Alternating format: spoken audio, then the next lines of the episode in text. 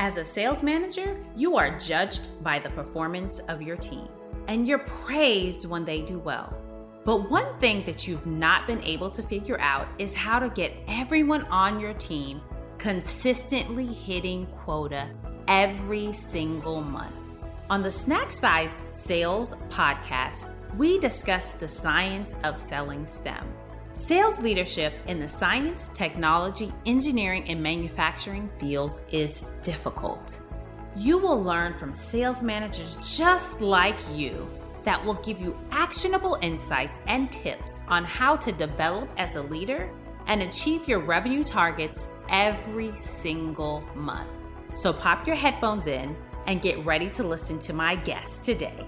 They will give you information and inspiration to ensure that you have actionable insights that you can put into place today.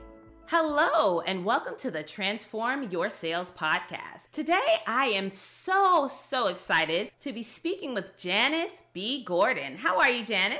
Oh, it's great to be here.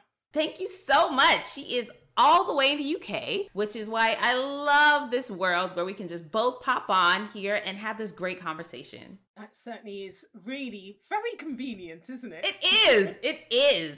so let me tell you a little bit about Janice. Janice B. Gordon is the customer growth expert. She uses her 20 plus years of business, sales, customer experience, and leadership to unleash hidden potential and accelerate revenue growth by investing in customer alignment and buyer engagement. She's the founder of Scale Your Sales podcast and framework. She's listed as a top 50 global thought leader and influencer on customer experience. She's a consultant, international speaker, educator, and facilitator, and author of Business Evolution, creating growth in a rapidly changing world, and co author of Heels to Deals How Women Are Dominating in Business to Business Sales. Wow! So 20 plus years, and you are the customer growth expert. So, how did you get started, and how did you get to where you are today? I started selling when I was 15. I had um, designs that I made, and uh, people would say, Oh, can you make me one? And that's how it all started. I never thought I would be in sales, but I always thought I'd be an entrepreneur in, and in business, and that's the route that I, I took. And no one ever told me that actually, if you're in business, you're in sales. In schools, it's never laid out that way, really, and how important sales is to business, that connection was never made. So I did my degree in fashion, textiles, and business and went down the business side of fashion and textiles, selling textile designs. And my father was in America so I got on a plane, I took my samples over and I called people and sold a lot of the samples. I mean, it was a real asset having an English accent on the phone calling a design director. So I sold uh, for many years. I set up a business after I finished my first degree and would go out to America selling to contract and fashion houses, uh, contract furnishings that was, and then linked up with an American company and sold their samples designs in England, so going to Sanderson, Liberties, and the like. And I remember sometimes I'd be on the phone to people selling the American samples in, in the UK. And then when I turned up, their face would drop because they wasn't expecting a black woman. But I capitalized on on that. I did a lot of um, field sales. I then went to Botswana and worked out there for a number of years. When I returned, I started working in financial service sales, and it's actually only at that point that I got my sales training, my formal sales training. And at that time, we could cold call in the UK. So it'd be a Tuesday, I'd had to be in by eight o'clock, and it'd be stand up cold calling. And Tuesday evening between seven and eight, stand up cold calling. I hated it. I really loved the relationship building and, and helping my clients and companies to achieve their goals. But the cold calling bit I really didn't like at all. There was no relationship and it was just seemed so kind of forced really. So then I did my MBA, Cranfield MBA, and I did that because I was still interested in business and it was great experience and I was running my own own company and growing it and meeting wonderful people. But I felt that I wanted more than that. And the MBA was to enable me to kind of bridge back across to entrepreneurship and bigger business. So I did my Cranfield MBA, and that was It's one of those experiences. I, I, had an assistant that was sitting in my desk in the office, and I didn't tell the company, the sales company, I was doing an MBA because I knew that my commission, you know, if you've you're in sales at that time, you don't tell them you're leaving because then it's really difficult to get your last paycheck. So um, I did the, and or they think you're not serious about what you're doing, even if it's your own business. You're actually sitting in a serviced office and you you buy in some of their services, compliance and so forth. So I I left the sales industry, financial services on the sly, really, to make sure I got my last pay slip. And I moved into operations management with the help of my MBA. And that was a fantastic experience because I learned a lot more about health and safety and recruiting people and training them up. And I worked my way out of a job because I'm very much a, a starter. I like to create systems. That's what I loved about um, business, creating systems, making making sure that they work. And sales process is another business system. But now it's an uh, very much more an, an ecosystem, which I, I don't mind um, talking about. So that's how my kind of early start in, in sales. Thereafter, I worked for a customer experience consultancy. And that changed my view of what sales is about. Previously, it was about pushing. We're salespeople, we have all the information, we're pushing it on our customers, we're ringing them up, we're telling them what they should do. The industry's changed now where it's pulling. Customers make all of the decisions, buyers have all of the information, and they're the ones doing the selecting. And so the experience has changed that you need to provide. So, customer experience really taught me that customers are your best creators and innovators buyers. They know what they want and what they're looking for. They have all of the cards. And so i started to change the way that i sold and it became very much more consultative but also very much about the experience because i've learned all of this great information about how important experience is. And that's very much true today. There are stats to say that experience trumps price and product features and benefits now. And people are willing to pay more for great experiences. Well, if they're willing to pay more and it trumps all those other traditional things, then it's something we need to be paying attention to. And that's what I do in Scale Your Sales. It's all about reimagining the revenue growth through customer experience and sales. The sales will happen if you have the right product for the right customer and you create the right experience. Wow. So you have such a diverse background because you actually started your career as an independent salesperson. Whereas so many people typically they start for companies and like, yeah, I don't like it. And then you went back and worked for a company and got those solid sales skills and you realized the things that you really enjoyed and the things that you didn't enjoy. So what were some of the lessons that you still use and implement today that you learned way back when when you first started out in sales? what I loved about sales were the relationships. I love talking and I have very good listening skills. So that's what I absolutely adored about my job.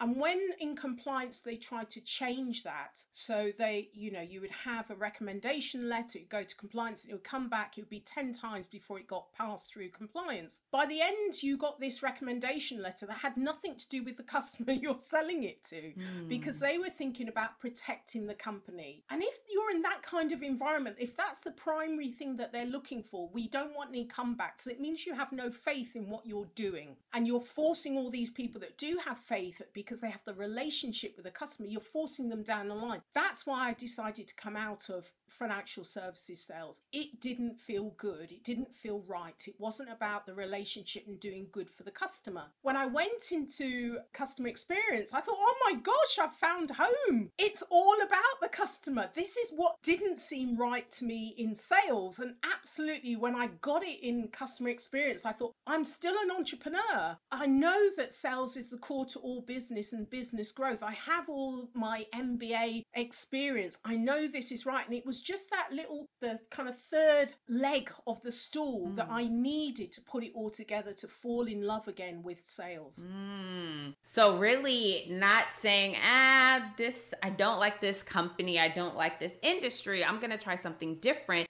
you really were able to tap into your passion and understand that customer experience is the way to go. And you mentioned, you know, hey, you're having to send this to compliance and then it goes to the customer and it's so product centric. So, what are some of the challenges that you see today with companies that are so focused on being product centric? Well, and they wonder why they're not selling.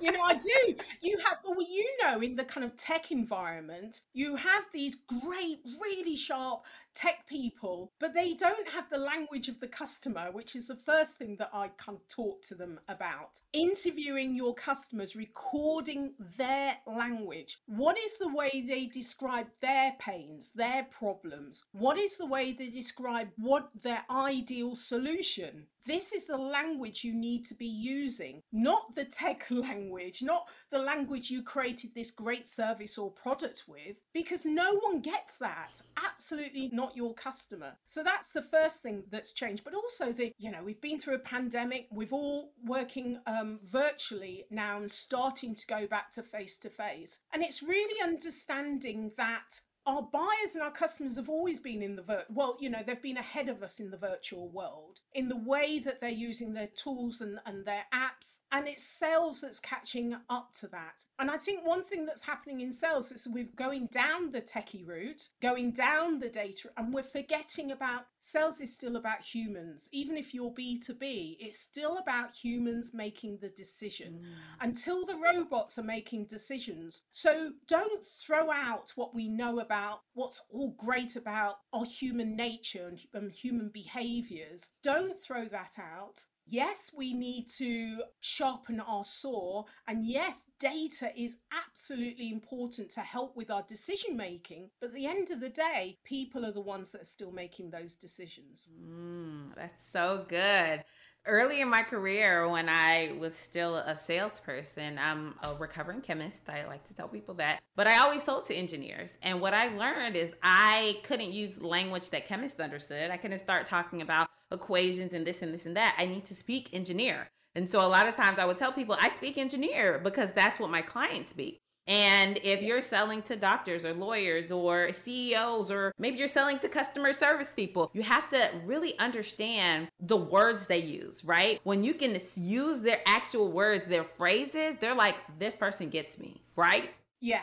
Absolutely. I totally agree. That's the starting point. That is the bare minimum. And so when you say, okay, first we need to literally record our customer conversations, ask them these difficult questions, understand like why you buy from me, why you buy from my competitor. Then, once you have all of that information, how do you translate that and help people become more problem centric, more buyer centric, and less product centric? People are solution centric. They're always about what's in it for me. Mm. They're never about product centric, ever, ever, ever about product centric because they don't really care if it's a drill, they want the hole. They want the solution. So that's their key focus. So using their language and using how they describe the solution, they never describe the product. They describe how the problem will help them. They use emotional words and they describe the exacting solution that they want. Customers are very good at that. The problem is that in the sales industry, we've been so arrogant to think that what we've got is the best mm.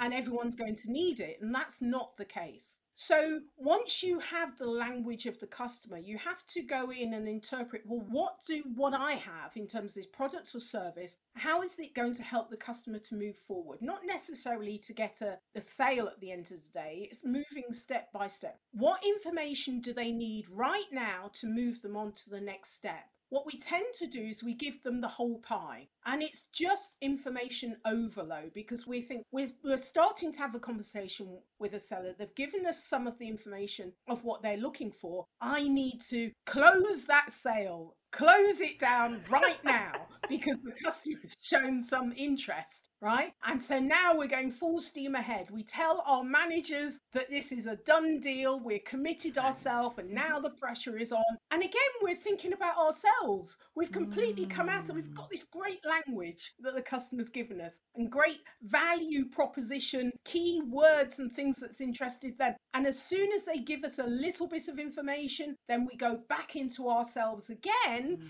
and we're thinking about it from our point of view and we've lost the sale. So, Always, always have the customer with a seat at the table. Always have their information, their language at the forefront, not only of your mind, if you have to put it on your walls. When you're working on a customer, deal, then that's the only thing that you should be looking at. Put yourself in their shoes. Whatever tools you need to do that, visualization, have your screens as if you're in their space, in their factory. You've got to completely absorb yourself with their world. Mm. And you have to keep using that, going back and referencing that, not only the, when you start pitching and talking to them and moving them along their journey. But whenever you're creating anything for them, don't put it in the bottom drawer. It always has to be at the forefront. And even six months later, this some, is something that I teach salespeople, my clients that I work with. If six months later you're able to reference the conversation that that buyer, that customer said to you, using their language, they always recognize it. Mm. They always, always recognize it. And what does that say to them? This person's on my side. This person listens to me. This person values what we value. Mm. And that helps you to go forward. Wow, that's so powerful. It's you said it's not product focused, it's more that they're they're solution focused. It's like they hear, they're like, okay, I get that I can't talk about myself. I need to be focused on them. As soon as you hear one little thing, you jump and you're ready to close, right? But you're not following at the speed of the buyer, right? And so a lot of times we're ready to close, we're ready to move, but the buyer's like, I'm still in my evaluation phase. So, how do we bridge the gap between what the salesperson wants to do and what that actual buyer wants to do? Uh, well, it doesn't really matter what the salesperson wants to do. That's irrelevant. That's the point.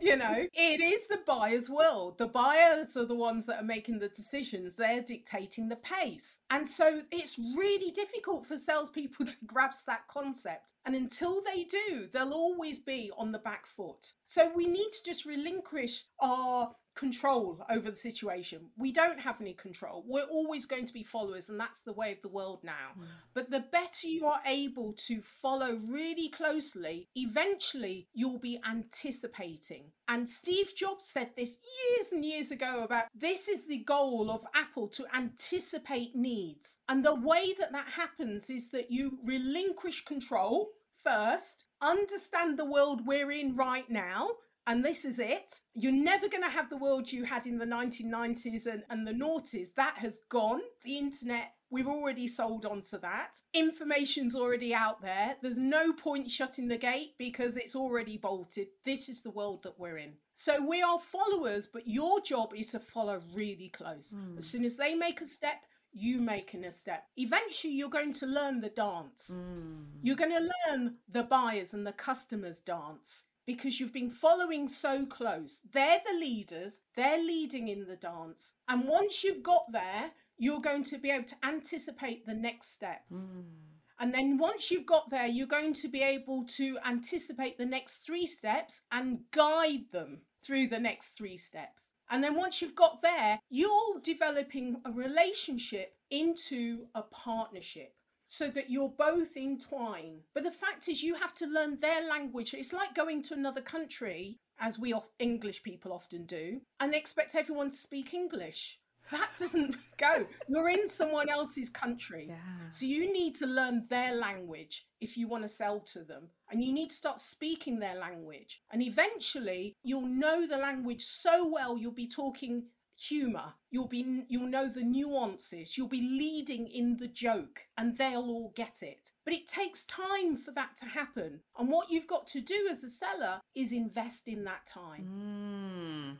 Wow, that is so powerful. Because one thing that you said that's so interesting is when you go to another country, you don't expect someone to speak your language, right? Like when I go to London, I don't expect for you guys to drive on the same side of the road that I do. I have to know that, hey, I'm in your world. I can't just barrel down the road and drive on the wrong side of the road, right? And so, really removing yourself. And one of the things that I really think is so important is if you're thinking about the next step, your next question, what you should do next, you're not immersed in their world, right? If you yeah. have any apprehensions about you, the seller, or the company, or the product, you're doing it wrong. Yeah, absolutely. Yeah, absolutely. So you've written a couple books. Tell us about the business evolution. What is that all about?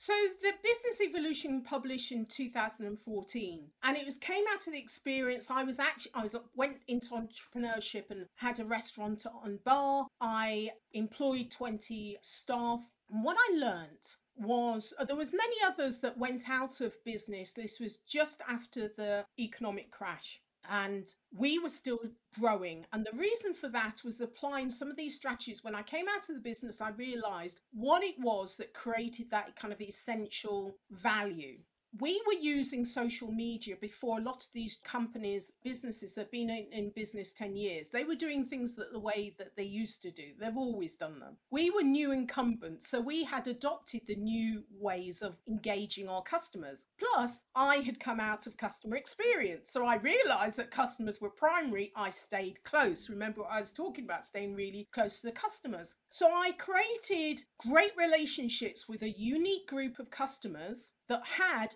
other groups that they were the key influences in. So all I had to do was tell my key group of people what was going on, and they would invite other people from their groups. I understood that's the way it worked, and it was very personable. I knew them by, you know, first name, but I stayed in regular contact with them. So all of these things that I learned, and I, I came up with the uh, four essential P's, which was personality. You've got to put your personality into your business, even if you're an employee. You've got to lead with your own unique personality. Purpose, you've got to understand why you're doing it. And I also talk about what you can do that no one else can do in the way you do it. Really important. And then pleasure is all about the customer experience. Mm. What's your pleasure, sir? How can I make life better for you? So it's all about the focus on your customers. Now, if you're an employee, it's the focus on your employees that create the customer experience for your customers. So it's about giving pleasure. How do I do that? Mm.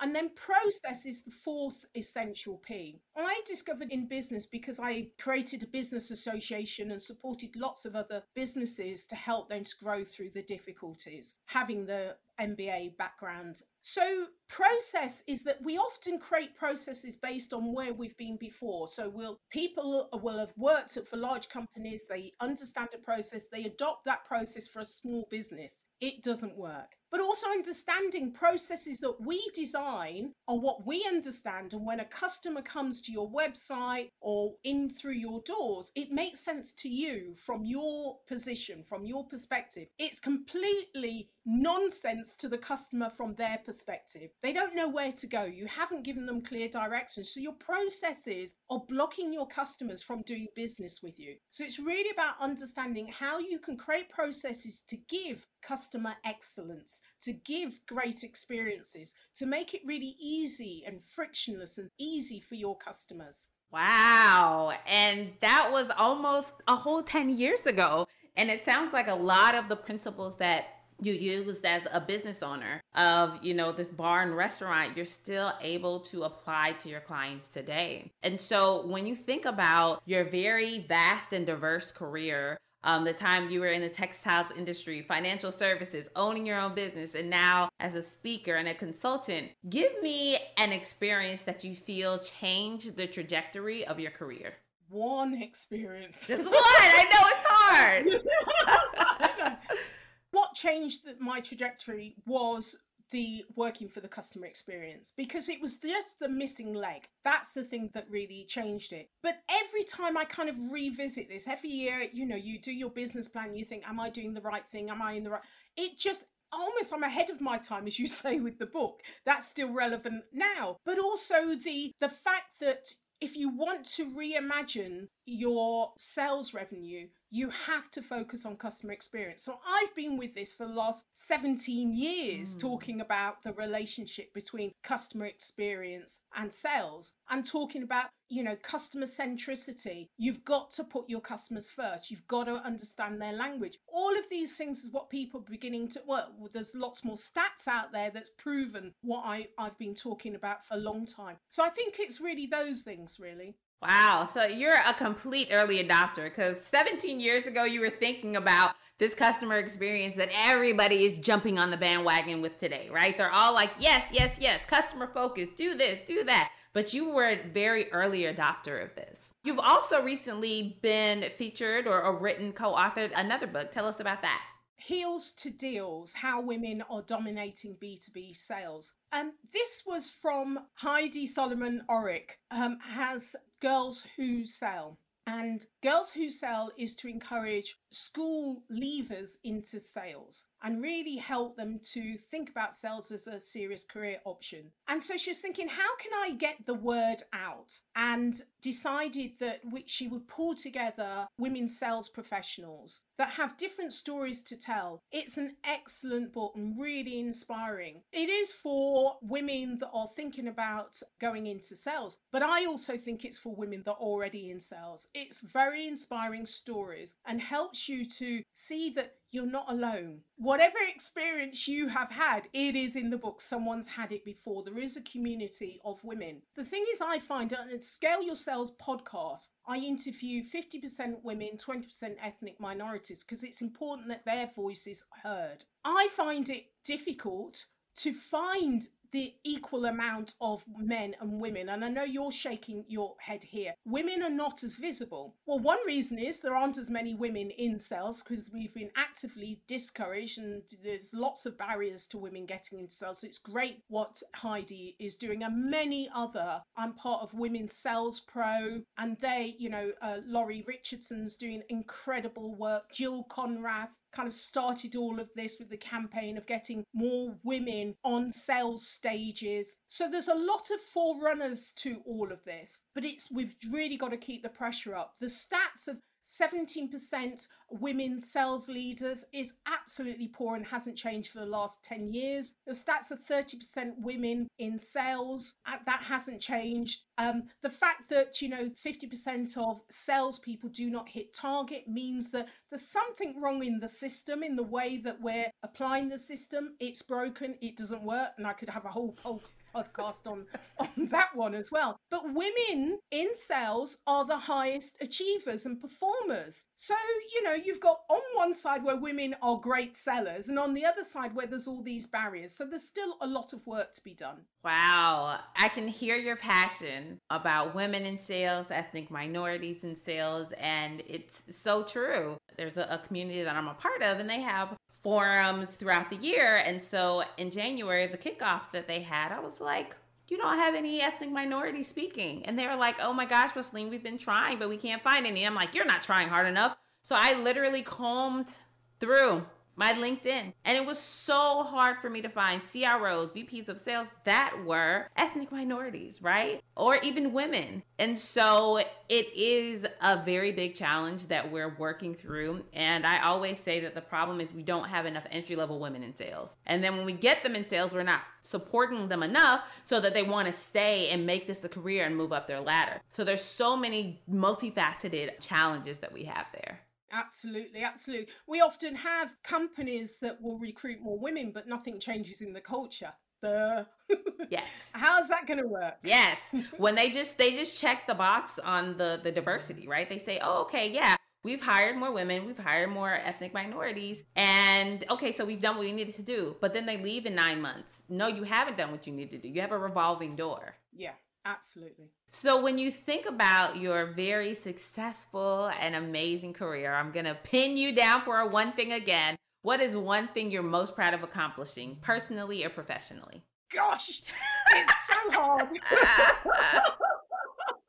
I'm not normally what's the personally and professionally. Um, I think I can probably have two, can I? Yes. Personally, I'm proud that I have lived in different parts of the world and traveled in different parts of the world uh, from a young age. Um, that's created a very a different mindset that I'm comfortable of being the only in a room. Mm. I see that as an opportunity. I'm working the room when I go in the room, but it's taken a lot to get to that stage. But I got to that stage when I was I was young because we were the only black family in this village. Mm. It was mm. hostile, I can tell you, in England um, the only black family in this village for 15 years. Wow. You know, going through the school system, they didn't pay us any favors. So, you know, I think when you've had a trial by fire, once you come out of that, then anything else is really easy. This is no big deal. But having traveled around the world, I mean, you could have a mindset of these difficulties, problems, everyone's against you. But actually, having traveled around the world, I think that my mindset is the absolute opposite in that everyone is generally good not evil and unless proven otherwise really i'm going to treat everyone with respect. And and i love people. I love traveling. I love exploring new things. So i think personally i'm grateful for all of that traveling that i have done in, in my life that's helped keep my mind open and I think professionally, I'm nowhere near where I want to be. I'm still striving for a lot more. I mean, I accept there are more challenges and barriers for me than, you know, others for obvious reasons, but I'm still campaigning to for parity and openness of other people. I think you've got to give what you expect to receive from people and um, I love what I'm doing. I love when I go in and I'm the only in a room and I'm sitting around and I'm training and talking to, you know, which are in where if we're talking about sales, are going to be mainly white men. And, you know, one or two might be hostile to me also, but by the end of the session, you know, we're best friends, yes. you know, and because if I can transfer some knowledge, some experience, and often it's down to certain words without um, and that enables another salesperson to do really well, mm. enables another person to get on board with the language of their customers to really succeed in their work, means they succeed in their life, for their families. If I can help somebody do that, if I can help a business grow by an additional 50% by giving them knowledge of how to become customer centric, or how to get uh, your customers have a seat at your table, how to use their information to create and innovate products and services that the customers are going to buy, not only now, but into the future. How I can future proof organization. If I can do that, then oh my gosh, my, you know, I'm happy, you know, to the end of the day, because that's real legacy. That's really making a difference, not only to individuals, but businesses, but to their customers as well, which is I love. Mm, wow, that is awesome. And I love how your personal experiences have really translated the way that you work, the way that you see the world, and even has translated into you professionally, right? Like you're like, hey, kind of had to develop a thick skin when I was younger. And because of that, that's what allows me to go be the only to show up in these rooms and really, really help those people who are like, eh, who who are you? And they're your raving fans at the end. I love that when you walk in the room and they're like, Who is this? Another sales trainer. I don't want to hear the same stuff, blah, blah, blah. And then at the end, it's like, Man, you've really transformed the way that I'm thinking. You've really challenged me. Yeah. And you know, I don't classify myself as a sales trainer because I do talk about sales training doesn't work. Oh yeah, so, let's, that's a whole other thing. Sale, I, I say it all the time. Sales training doesn't work.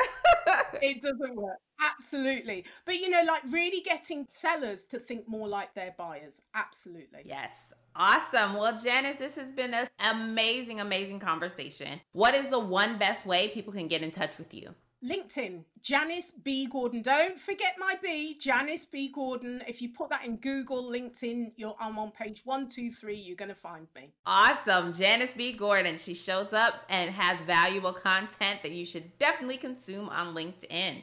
So, thank you again, Janice. This has been an amazing conversation. I feel like I am all deep into this world of customer experience and being very solution focused. Thank you so much for your time, your talent, and your expertise today. It's been a pleasure, Wesley. Thank you so much for inviting me on your wonderful podcast and, and keep doing the great work. Thank you so much. And that was another episode of the Transform Your Sales podcast. And remember, in all that you do, think about how science and sales work together to really transform your sales. Until next time. Thank you for joining us today on the Snack Sized Sales Podcast. If you enjoyed this episode, subscribe and leave us a review. Learn how to continue increasing your bottom line by getting simplified sales strategies delivered to your inbox weekly by going to www.snacksized.sales.com. Trust me, your bank account will grow and love you.